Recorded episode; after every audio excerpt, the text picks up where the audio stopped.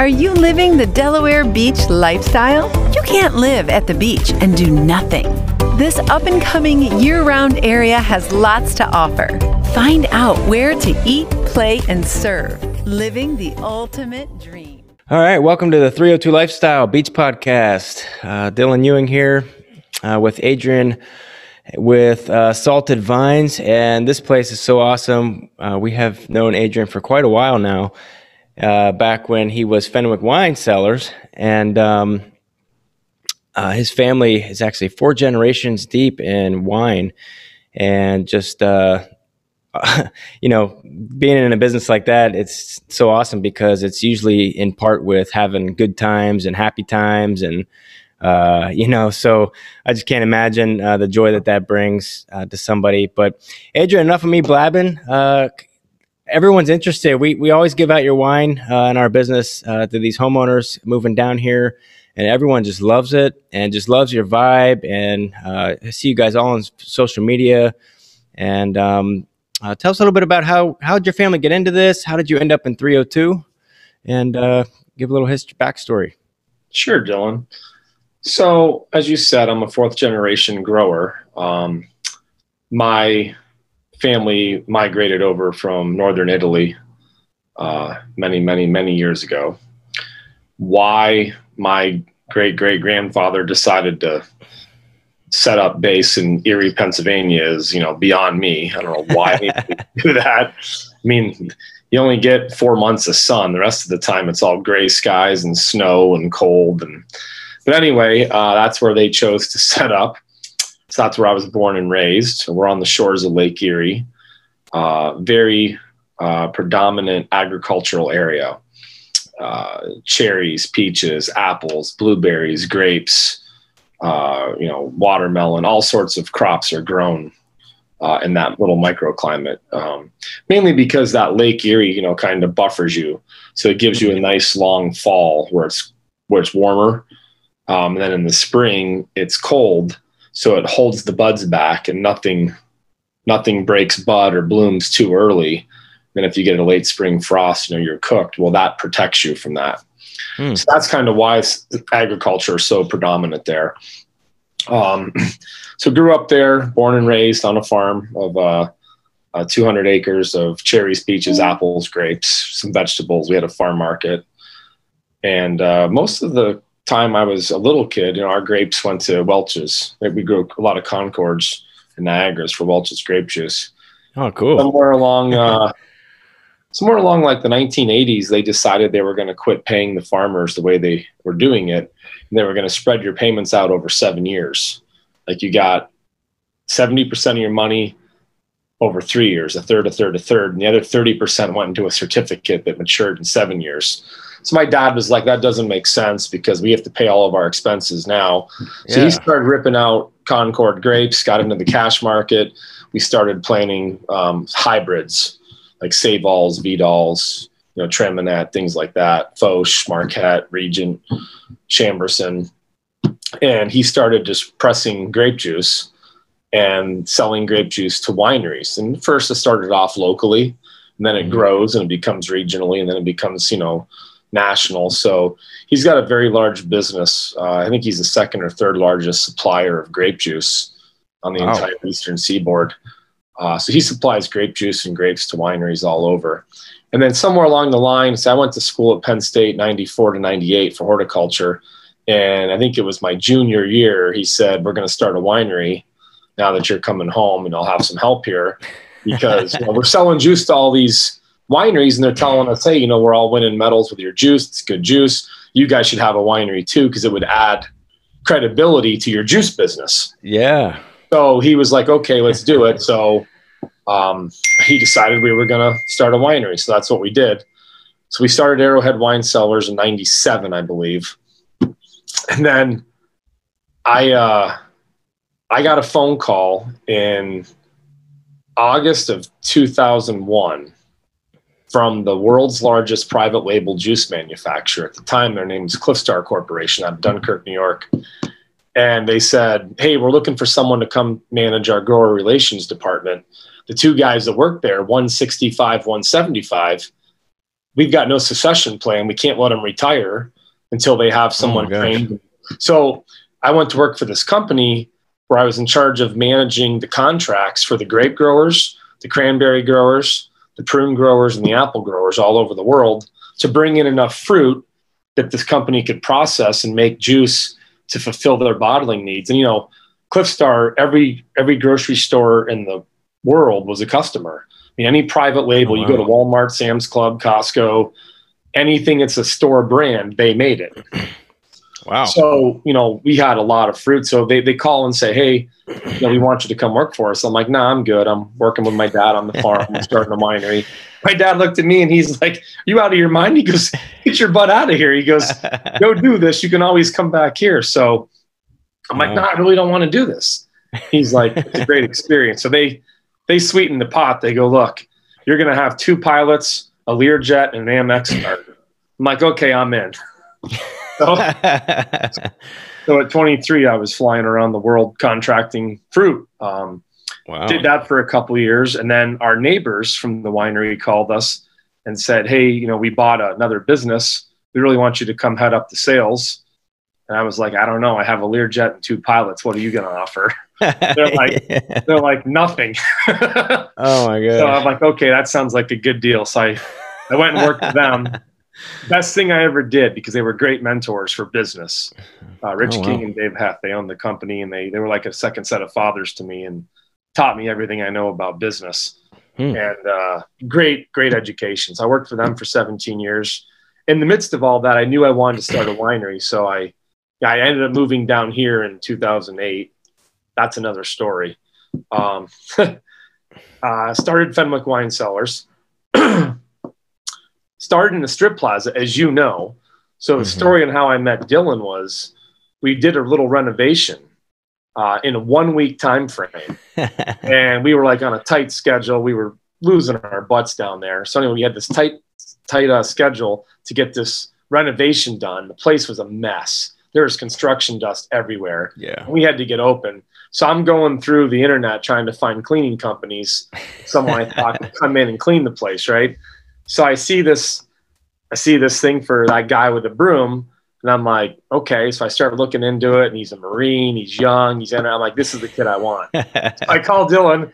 I'm like, hey, I got a project. He's like, no problem, I'll be there. So he shows up with a crew of people, bring their own equipment. They got vacuums. They're vacuuming. Dylan was on a ladder vacuuming this the black ceiling tiles, trying to get all the dust off. And yeah. You could see right where he was and where he wasn't. You know, it was it was awesome. Oh, that's funny. Yep. Yeah, you remember that? Oh yeah, I remember. I, I never did that again, actually. Neither did we. We uh we shut that down and just built a new building. It was easier. yeah, that's funny. Yeah. So uh, yeah, you know it's kind of a little bit about my background. Kind of grew up in ag, went away for it for 17 years, and then came back um, because I enjoyed the business challenge of it Hmm. uh, from what I learned through my job, and then still wanted to to do the grape. I love growing grapes. That's that's what's fun for me. The winemaking part, you know, I don't care so much about. It's the growing of the grapes I like. Winemaking is just how you sell the grapes.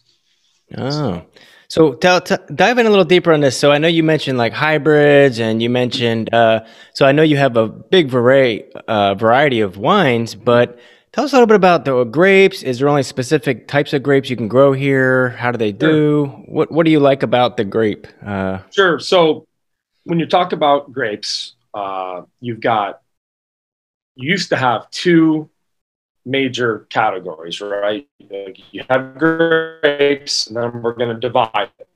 So you have Vitis labrusca, which is your that's the Latin uh, species for the North American grapes. So if they're North American native, you would call them Vitis labrusca. That would be your Concord, Niagara, Catawba, Steuben, Delaware, you know, all that sort of stuff. Um, the other side of that course would be your Vitis vinifera, and that's your European style grapes. So that's your Chardonnay, your Cab Sauv, Cab Franc, Merlot, Syrah, all that sort of stuff. Somewhere along the line, science got involved, and they created what we call a French hybrid. Okay, okay. so this is now a third right down the middle Wow. we're taking the characteristics of the Vitis vinifera, you know, the European styles, but we're grafting those and doing DNA manipulation to create varieties and then grafting them on rootstocks that grow Wow. natively somewhere else. Okay. So, like a Traminette is a cross between two grapes. I think one of them's a Riesling and a, maybe a Gewürztraminer or something. I don't, I don't, I forget. Don't quote me on that one, but I mean, it's, they have crosses, right? Like you take two, you take two grapes and you like that, and you get this new one. So the, the university started developing these new hybrids, is what we call them. Uh, so like Traminette's a hybrid, Chambourcin's a hybrid, Seyval, Vidal, Regent, Foch, Marquette. You know, these are all hybrids that are grown a lot in the Mid Atlantic because they're cold hardy, and that's the thing. They can withstand the cold winter that a Cabernet Sauvignon can't, that a Merlot can't. Um, Mm. and that's the issue. You know, it's it's the climate where you're growing. So now we have these three types of grapes. Native Americans do real well here. Uh, your hybrids are designed to grow here, and where we are here at the beach in the sandy soil and far enough south, we can grow vinifera very well. As you get up to where I'm from in Erie, no, no go, no growing vinifera there. They die. They don't Hmm. take the cold, harsh winter. Growing season isn't long enough, and that's why they have the hybrids. So it's a it's Oh, a whole science unto itself. Yeah, yeah. So in the, I, I've I've been interested in this type of thing for a while because uh, a friend of mine who does a lot of landscaping and stuff, he'll he'll take like a part of a tree branch and stick it onto like a completely different type of fruit or something. So he had one tree that had three different fruits on it, Yep. and I'm like, this is just blowing my mind. But Yeah. so uh, it's amazing what uh, uh, the earth can do and stuff. So okay, so what about the winter? Do the grapes? I know my mom used to grow some grapes. Uh, so they, I mean, obviously the grapes aren't there in the winter. So is that the time where you're fermenting and all that stuff? How's that work? Yeah. So if you start to cycle out grapes in the spring, like uh, here it'd be late April, uh, they would grow, then they'd go dormant. They'd lose all their leaves. They, the green tissue would harden off. They'd go dormant. And then during the winter months, you would prune and train them. Okay. Then the next spring, you have a vine established, you know, sometime around uh, April, May, they start to break bud. Uh, Hmm. So that's a it's a term we call to identify a stage in the process, bud break. Okay. That's when the little buds they go to a match head looking thing with fuzz, and they bust Yeah. open. You can actually see the leaf. Then they grow, then they develop fruit, and then somewhere around the fourth of June, here we go through what we call bloom. That's when all the flowers are present. You know, if you go back to your your plant sex classes, your pistils and your stamens, and grapes are you know naturally pollinated. You don't have to add bees They've got both sex parts on the same flower, so they pollinate themselves. And that's what we call fruit set. So hopefully, you know, after about 10 to 14 days, they're through bloom and you had a good fruit set, meaning everything, all the flowers got pollinated, and now you actually have a berry growing. That'll grow in size. It'll remain green. It'll grow in size through August. About the third week of August, we go through what we call uh, veraison, which is when they start to turn color. Mhm. So if they're a white grape, they start to you know turn that translucent yellowish greenish, and if they're a red grape, they start to turn purple. And then that's the sugar buildup from there on to maturity, which is when they're ripe and ready to go. Then you pick them. You know, we pick here in October. Uh, press the grapes, ferment the grapes on the skin. You know, press them out, and then during the winter months, like right now, yeah, we're we're racking, we're filtering, we're bottling from two years ago. We're bottling that stuff now. wow. Um, so we're you know we're aging, we're doing tests, we're blending, you know, and then we're getting ready to go out and start pruning the vines next week. We'll start. Wow, what a what an incredible process and you know to to know that, you know, all of that goes into one little bottle and you know, it's just what what like 20 30 bucks or something and it's like holy cow, this is like a huge like a long process. It is. Uh, It that's is. pretty incredible. So okay, so now you guys have continuously added more and more grapes onto your uh, land, and uh, so you guys are in Frankford. And before we get too far, guys, uh, if this is sounding like you know somewhere where you want to check out, these guys got events and all kinds of stuff going on. You want to check out saltedvines.com and also check out their Facebook. Uh, we'll put all the links down below if you guys are looking um, to meet up with these guys and check out some of their wine. And it's nice that you guys are so local here and serving the whole uh, uh, area here. Um, now, have you you've been adding on grapes uh, to your land? Have you filled up the entire area that you want to do? How much? No, we've got we've got a 26 acre farm. Uh, right now, we've got four acres in grape production. I have uh, Merlot, Cab Sauv, Malbec, and I just planted Vermentino a year ago, mm. um, which is a northern white Italian grape. So it's our first white wine on the property. Um, so we we have plans to continue planting. So we've got another. When we're done, we should have about 22 acres under vine, and the rest of it will be buildings, driveways, headlands, yard space, etc. So we got we got some more planning to do. We do a little bit each year, so we can take care of them. Uh, we're going to hopefully be starting an addition on this building to give us more production space and a bigger tank farm. We're out of space inside the room to put tanks and then we want to do an event venue out back by the woods. So we've got that all approved. And we just have to start, you know, start construction when we feel it's the right time. So, so that's Man, the plan. So that's the property. Cool. Now I know right now, currently, you guys got a, a few good events going on with uh, tasting and pairing with chocolates. Uh, so I know there's a lot of chocolate lovers out there. And Daisy, I think uh, we just had Barn. Oh yeah, we just had Barn Hill on actually, and yeah. um, so I love the sloss. So Daisy's actually going to check out the uh, sipping with the sloss. So if you guys are looking forward to that, that's on their events page. You can uh, uh, join in that fun. I think we might even do like a little live feature. Uh, Daisy while Daisy's doing that. That'd be cool. That'd be cool to have her do live during that. They're neat events. yeah. So awesome, man. Um, and it just sounds like you're going to get uh, bigger and bigger. Now, how far is your reach going with uh, uh, purchasing of the wine and all that stuff? How, how far deep into Delaware do you guys get? Well, uh, we try to retail everything out of our out of our facility. Okay. And we do that for a couple of reasons. You know, we've got restaurants all over the place calling saying, "Can we get it? Can we get it? Can we get it?"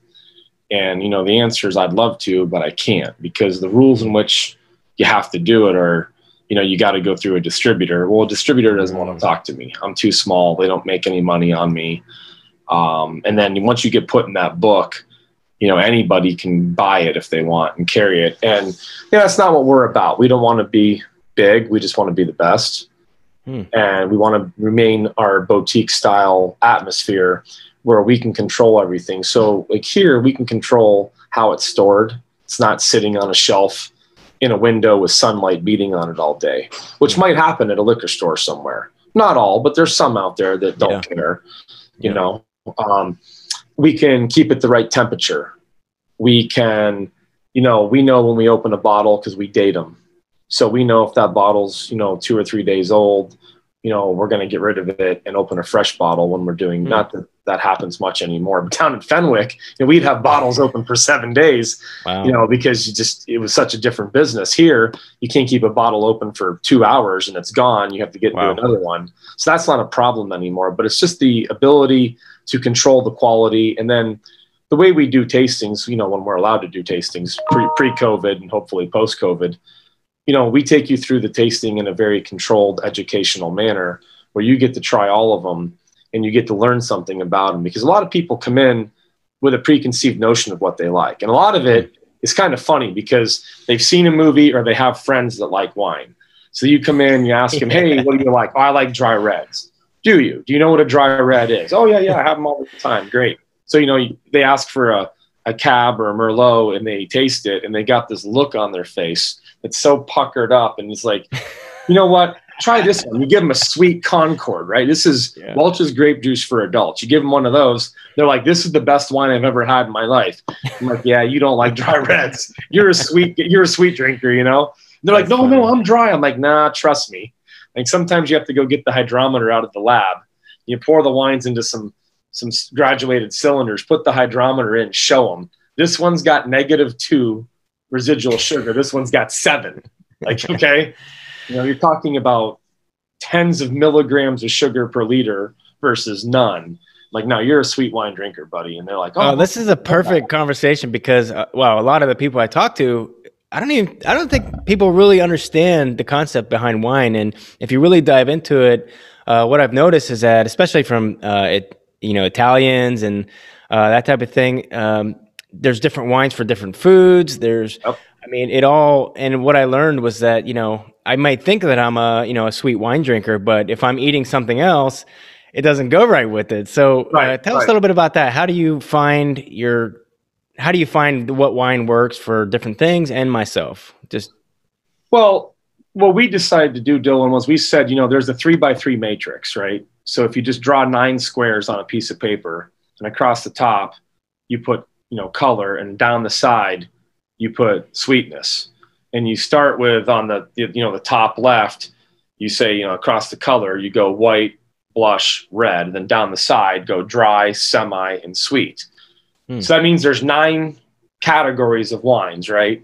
Mm-hmm. you can have a, a dry red a semi dry red and a sweet red. A dry blush a semi dry blush and a sweet blush which we'd call a rosé. And then you'd have you know, a dry white, a semi-dry white, and a sweet white. So you got nine boxes you got to have a wine in, so that when someone comes in, like yourself or your wife, you know, oftentimes couples have a way different taste palette. So if you have all just dry reds, you're only appealing to you know that much of your audience. If you have mm. all sweets, you're only appealing to that much yeah. of your audience. yeah. Then you you know divide it up by color too, right? So so we've got nine boxes that we try to put at least one wine in each box. So when you come in, we do a tasting. We start off with our dry whites. Then you move to the semis. Then you move to the sweets. Then we do the blushes. Then we do the reds. Somewhere in those nine boxes, you will find one you like hmm. at a minimum. And then that zeroes in on what type of style you like. And then, like you said, you can add food to the mix. And now, you know, everything changes because you could have a big, bold Malbec, really earthy, oaky, you know, lots of body, uh, and you might not like it by itself. You put a nice, you know, fillet or ribeye on the grill, different story. Yeah. so it's, uh, you know, it, it really does matter what you're pairing it with, whether you like it or not, you know. And everybody is different, and there's no right or wrong answer. Yeah. Now, now, if you if someone comes in, they do a wine tasting. Um, what, what tell us a little bit about that experience? And do you have something in between the wines? Do you have to wait a little bit in between, or does it they start like tasting the same after a while? well, you hope not, but yes. So you come in, um, we get you a glass, little tasting glass. We get you a tasting note. We get you a bag of individual pretzels to cleanse your palate in between. We get oh, you okay. a pen so you can make notes. Um, so we start and we go in order. We give you a half ounce of each one. And you know, there's a description you can read, but the the person doing your tasting usually tells you about the grapes, where mm they came from, like what it pairs well with, what you should be experiencing. Like you know, Pinot Grigio, you should get nice crisp apple flavors. You know, and when someone tells you that, all of a sudden it registers in your brain. go, oh yeah, I get that. Or like if you try, you know, like our, our Blackwater Red, which we're blending again you know, you taste that and you get some fruit, you get some fresh tobacco. And it's like, well, what does fresh tobacco taste like? I don't know. But when someone tells you that, you can kind of envision it when you're tasting and go, oh, yeah, I get tobacco, you know? Oh, yeah. Um, so it's, it's pretty cool. But yeah, I mean, you want to, you want to, you know, have a pretzel in between and cleanse your palate and just take your time. It's not a race. You know, a good tasting usually takes 40 minutes okay. uh, to go through all of our wines. Um, but you know, it's fun. It's a lot of fun. We meet a lot of people like you do uh, from all over the place. Yeah, love it, man. And so, is it true that you know when you're younger, you usually kind of migrate towards the really sweet stuff, you know, and then you kind of grow into a different type of palate and appreciation for, you know, kind of twirling it around, smelling it. we call that sophistication, Dylan. okay. Yeah, I'm learning. that's funny. Yes, that's a very true statement for most people. Again, you know, you're painting with a broad brush when you say it, but yes, it's uh it's fairly true. I mean, I remember the first time I tried wine, I spit it out. And I'm like, what the hell is this? You know, and then, you know, I tried yeah. a sweet catawba. I mean, like seven, 8% residual sugar with chocolate covered strawberries. And I could do it, you know, and I was like, okay, I can drink catawba. then it was like, I can drink a Riesling. Yeah. You know, and if I tried a dry wine, man, it was like, oh my God, this is horrible. Yeah. And now it's the opposite. If I try a sweet wine, my stomach just can't handle it. Wow, just, yeah. It's sick to my stomach because of the sugar.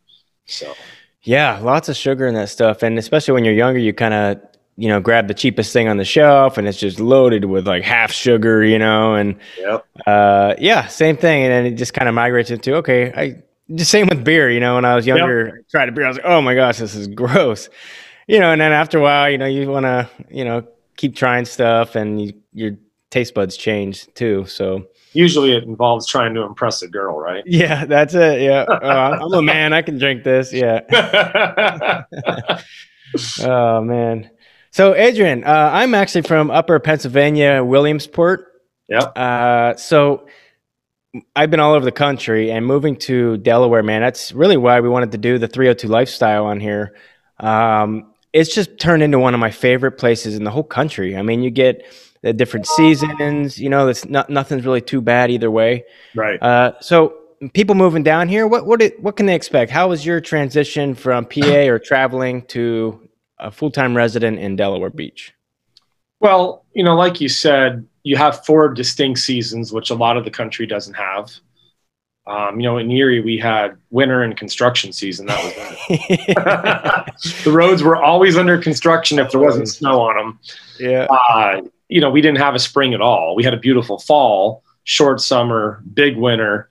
But down here, you know, you do get four equal seasons. You really do. That's enjoyable. Uh, you know, off season's very enjoyable because it's easy to get around. It's easy to get into restaurants, easy to get into the grocery store, stuff like that. Hmm. Um, you know, during season, it's a little tough, you know, but that's what makes all of our businesses go round. You know, we need that and you know it's it's getting longer and longer it's not just the three months of summer anymore it's probably six to seven months now which is good i mean the area is growing um, i think where people moving down here from some of the more you know robust cities in like northern jersey and philly new york that sort of stuff. I think when they come down they need to be prepared for it isn't the city. There isn't doctors on every street corner. There isn't dentists on every street corner. Um, you know, it's hard to find a primary care physician, an eye doctor, a dentist because they're full, they're at capacity. Uh, same thing with chiropractors, you know, all that stuff. Um, there's not as much to do per se. Like, you know, we don't have all the movie theaters that you would have in a city. You don't have, um, you know, the arts. There's no operas. There's no this. There's no that. But, you know, there are some gems in the rough. Like, you know, you've got Dickens Parlor Theater does a great job with comedy for adults and kids. You know, my daughter and I would go there weekly when she was three, four years old, and it's a lot of fun, even for the yeah. adults. You know, you've got the beaches, you've got great restaurants, great food. Um, you know, you've got good golf, lots of where place areas to exercise, whether it's you know running through trails in some of the state parks, on the beach, just on the roads, riding bikes. You know you've got all that. You've got a plethora of gyms and private trainers and yoga and all that stuff. So there's a lot of good you know and there's some infrastructure that needs to happen. Schools are overcrowded and things like that um, but you know they're, they're working on them it's just i think the benefit of moving here though is the, the little taxes right? We pay yeah. virtually no income tax virtually no property tax and no sales tax. Um, yeah you, know, you can't beat wanting, that. you know, if you start wanting all those amenities, that all comes at a price, and the price is your taxes go up. You know, so you kind of have to look at it and say, what are you willing to live with, and how much money do you want to part with every year to have those amenities? Um, and I think that's kind of where we're at. You know, it's where we're at that that decision making time of saying, you know, if we want more infrastructure, we're going to have to ante up money in our taxes because it's got to come from somewhere. Hmm. So, do we want that, or did we move here because we don't want the taxes and we're willing to live with the no infrastructure? That's a great point, and you know, I'm hoping to get uh, some of those officials on here to talk about that kind of stuff. Good luck with that. we'll see how that goes. But Oh man, so we came from Las Vegas, and One of my I mean- favorite cities. yeah, and a lot of people look at Vegas and they think of the Strip, but that's only a piece of it. Piece you know? of it, I mean, right? You know, when you live out there, it's a regular city. There's no mosquitoes, by the way. Yes. Um, and you know, but there's just so many things to do and see. But the difference was for us was, and we thought we never want to be away from California and Vegas and all that stuff. So when we came out here, um, you know, immediately when winter hit, we were like, "Oh my gosh, we made a horrible mistake." You know, like everything shut down. Well, that was almost ten years ago, and since then, it's become more of a year-round thing yeah. and I think people can really appreciate. Um, although, like New York, DC, Vegas, all those places, you have like these big, robust, uh, you know, convention centers and stuff like that. But when you get down to the beach area, you get more of like a privatized, one-on-one, intimate setting. You know, where you can still do anything you want to do, but it's more lines of like a little single place where there's maybe like 20 people. You know, Right. Right. and actually, once you get used to that, you It's appreciate it. Yeah. Yeah, it's really refreshing. You get to know people, you know. Uh, really cool, man. I love this stuff. So, okay, Adrian, what was one of your biggest mistakes uh, being in business? Oh boy, there's lots of those. I mean, you want the biggest one? Uh, the biggest one, looking back on it with the knowledge I have now, I would say was starting my business, Fenwick Wine Cellars, with the knowledge I had from a different geographic region, thinking it would work here. And what I mean by that is at home, wineries are all called wine cellars. So, like in the Mhm. town I'm in, there's like 15 wineries, and they're all wine cellars Arrowhead Wine Cellars, Presque Isle Wine Cellars, Heritage Wine Cellars, you know, and you just go right down the list. So, naturally, I thought it should be Fenwick Wine Cellars. so, boy, was I wrong. you know, people come in, they think you're a high end liquor store, and they're asking for all this stuff. I'm like, we're a winery, and they're looking at you like, winery? Like, nah, it's not a winery. This is a Wow, Fenwick Wine yeah. This is a liquor store. And, you know, we fought that for the six years we were there. Hmm. And then the other big mistake, which, you know, we kind of knew we were doing was the location. But, you know, we had to do a test to see if the area and the market could support a winery. And Hmm. so we, we rented that space you saw in Fenwick in a strip plaza. Well, you know, it just it just didn't work. So after like three years of just losing, losing, losing, I called, you know, a guy we both know, Len Kidwell at Score, and said, Hey, look, you know, we used Score to start our winery at home 20 years ago, and it was real successful. I remember the experience, it was great. I said, Why I didn't call you up front, I don't know. I just forgot. So, but here I mm-hmm. am, come help me, you know. So he shows up and did a couple, you know, did, did the original interview and he did all his fact finding and he goes, Okay, we're going to lunch. I've got some recommendations for you. I'm like all excited. I got a pad and paper. I'm ready to go. I'm going to lunch, meeting them, you know. And he goes, "You can you can put that away." because "You don't need that." And I'm like, "What do you mean?" He's like, "This is simple." He goes, "You're not going to need your pad and paper." I go, "Okay, fine." If I said it. He goes, "So pay attention." He goes, "This is really simple." Okay. He goes, three things. Number one, change your name. Put the words vineyard and winery in the name. Number two, change your location. He goes, get out of an asphalt parking lot, strip plaza, get out in the country, look like a winery. Number three, quit your job and be here full time. And I go, is that it? And he goes, that's it. I'm like, oh my God. Wow. so and those funny? of us that know Len can appreciate how black and white he is with that stuff. Uh, so anybody uh, wondering, uh, Score, if you're interested in starting anything really, uh, is a free service for business owners. Actually, we got hooked up with Jim Rivette, uh, awesome people. I just love those guys there. They dedicate their time for free uh, for you as a uh, someone starting out or in a business. right. So uh, definitely check that out. Score uh, dot org, I think. Well, yeah, and you find them through the Small Business Administration Office. It stands yeah. for Service Corps of Retired Executives. Yep. And as Dylan said, it's completely free. Great mentors to bounce ideas off of, talk to, give advice. Um, so anyway, so that was the biggest mistake I think I made because I lost six years of not really Hmm. going anywhere, just digging a hole um, because of those three things. And you know, we've now since corrected that, and you know, the business is flourishing. So um, that was probably the single biggest mistake. So what I'm hearing, Adrian, and for any of you guys uh, interested in any of this stuff, you know, I'm hearing, uh, you know, choose something you're passionate about. So I hear, you know, Adrian, you're just so passionate about grapes and um, serving people, and just you're so intrigued by the process and everything, and helping people, and it's just it really just shows with your business and everything you've done. Um, then I'm also hearing that you know when things aren't working, you know, ask for help. you know what I mean? And sooner and than that, later. Yeah, yeah. So in that process, uh, you know, talk to somebody that's been through it or has. Uh, don't don't think you know everything. Oh. And but I'm also hearing, you know, through mistakes. Uh, you might not have ever have started uh, in Fenwick or uh, not Fenwick, uh, Frankford, or started what you did had you not gone through that process of learning and uh, figuring stuff out, right? Yeah, it's very true. You know, I, I tell people all the time, I said, one of the things I learned in business school that I think was invaluable, and it's so simple, right? You think, why do you have to pay all this money for this education when this was probably the single one biggest takeaway was find other business owners, right?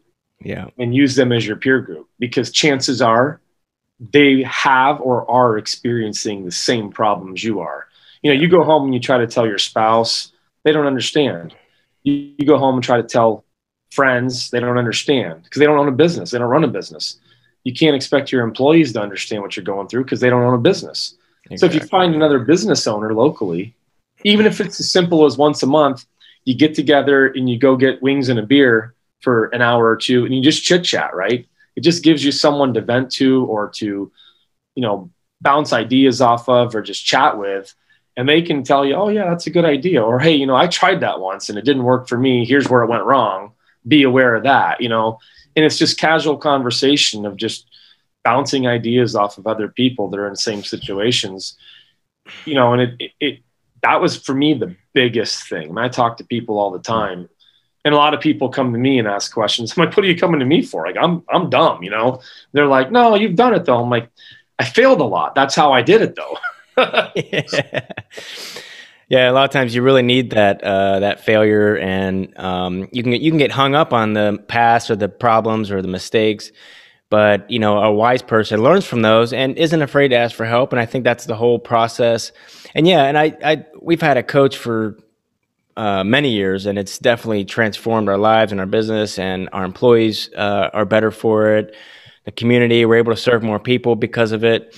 And I, I, always look at it as like a different perspective on stuff. You know what I mean? They yeah. don't say, "Well, do this or do that." Well, uh, he might, but uh, um, yeah, it's it's a look. This is this is my suggestion. This is something that I, based on my experience, will work. And, you know, as a person making your own life, you know, you can choose to go or not, but a lot of times it'll save you years of headaches and problems. Uh, and that's with anything. I think just not in business, but just life in general, you know, sometimes don't be scared to ask for help. So, yep, agreed. And I love it. All right, Adrian, what's your favorite place to eat in the 302? in the 302, that's a hard one. So favorite place probably would be One Coastal. Um, mm. It's a tough, tough answer though. I've got a couple yeah. others that are really high up. Yeah. It depends what mood you're in. You know, like if I want to go out and get, if I want to have a good drink with dinner, I'm I'm gonna probably go to One Coastal. I want to have a nice glass of wine, have a nice Italian meal. I'm going to Perucci's. Um, yeah, love it. I, I love those two places, and you know they're they're close to us, and we know the owners. Great friends, um, great businesses. There's a lot of other ones out there. You know, there's a lot of so many. Yeah. So yeah, I think that's one of the the best things I love about this place. Is there's so many good places to eat, and the people are just always amazing. You know. Yeah, it's. All right, guys. Uh, you heard everything. Uh, Salted Vines, check them out. They've got uh, all kinds of cool stuff coming up, and this year I'm sure is going to be great. Uh, here we go, lightning round. Best book, tool, software, or video, and why is it so great? Best book, Art of War. Oh, love it. Yeah. That's actually uh, third time I've heard that. That's a good one.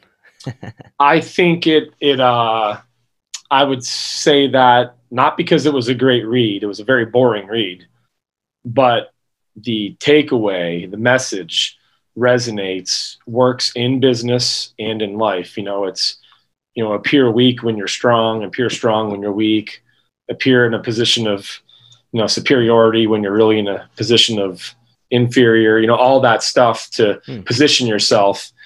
You know, and it's like sometimes you have to appear mad when you're really not, but you have to appear mad depending on who you're talking to.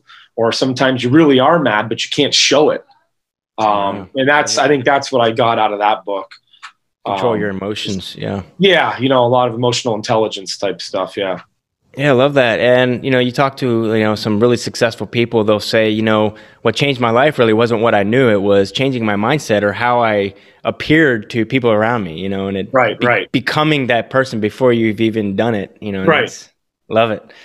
All right, what's the biggest myth uh, business owners need to know the truth about? well, I'm sure you would agree that the, probably the biggest myth is that you know it's a nine to five job and you make all this money because it's a 24 hour a day job and you don't make all this money. That's it. Yep. Yep. Yeah. Usually years of, uh, yeah, you, know, you got to be passionate about it. I think. Yeah. You have to enjoy it. All right, man. Uh, here we go. What, what is one question I should have asked you and what's your answer? one question you should have asked me. Uh, what's my best wine? there it is. What's the best wine? the answer would be depends on what you like. My favorite right now, what's on the shelf, and we're almost out of it, is our Syrah Barrel Reserve from 2016. Ooh. It's almost like a port style wine. They were late harvest grapes, like they were 28 Brix. Um, so the alcohol is very high. It tastes like a port. Um, really fruity, really, you know, great bouquet. So right now, that's my favorite. But there's only say it one more time. Syrah Barrel Reserve. Oh, everyone's gonna come by it now. well, there's only like three cases left. Don't everybody run here for it, but uh, it, you missed out on it if you didn't get it. cool, cool. All right, guys. Uh, keep living the 302 lifestyle, everyone. And if you guys are looking to check this out, there's all going to be links below. Uh, mention the 302 lifestyle, and uh, these guys will hook you up. Um, Adrian, thanks for being on. It's a pleasure knowing you, and uh, really blessed to have you guys in our lives. And uh, great that you guys are in town. Well, thanks, Dylan. We appreciate what you guys do, and it's been fun knowing you and you and Daisy. So, all right, and uh, and also I know a good uh, eye doctor uh, or eye person. Uh, if you're we'll looking get, for we'll, we'll, get her on here for you next. She's better looking right, than me. All right, guys. Thank you. Wish you could spend more time having fun and less time with chores? Go to 302beachtalk.com to get $20 off a home cleaning. You'll be entered to win a completely free cleaning. Eat, play, serve. Sponsored by That Guy with a Broom.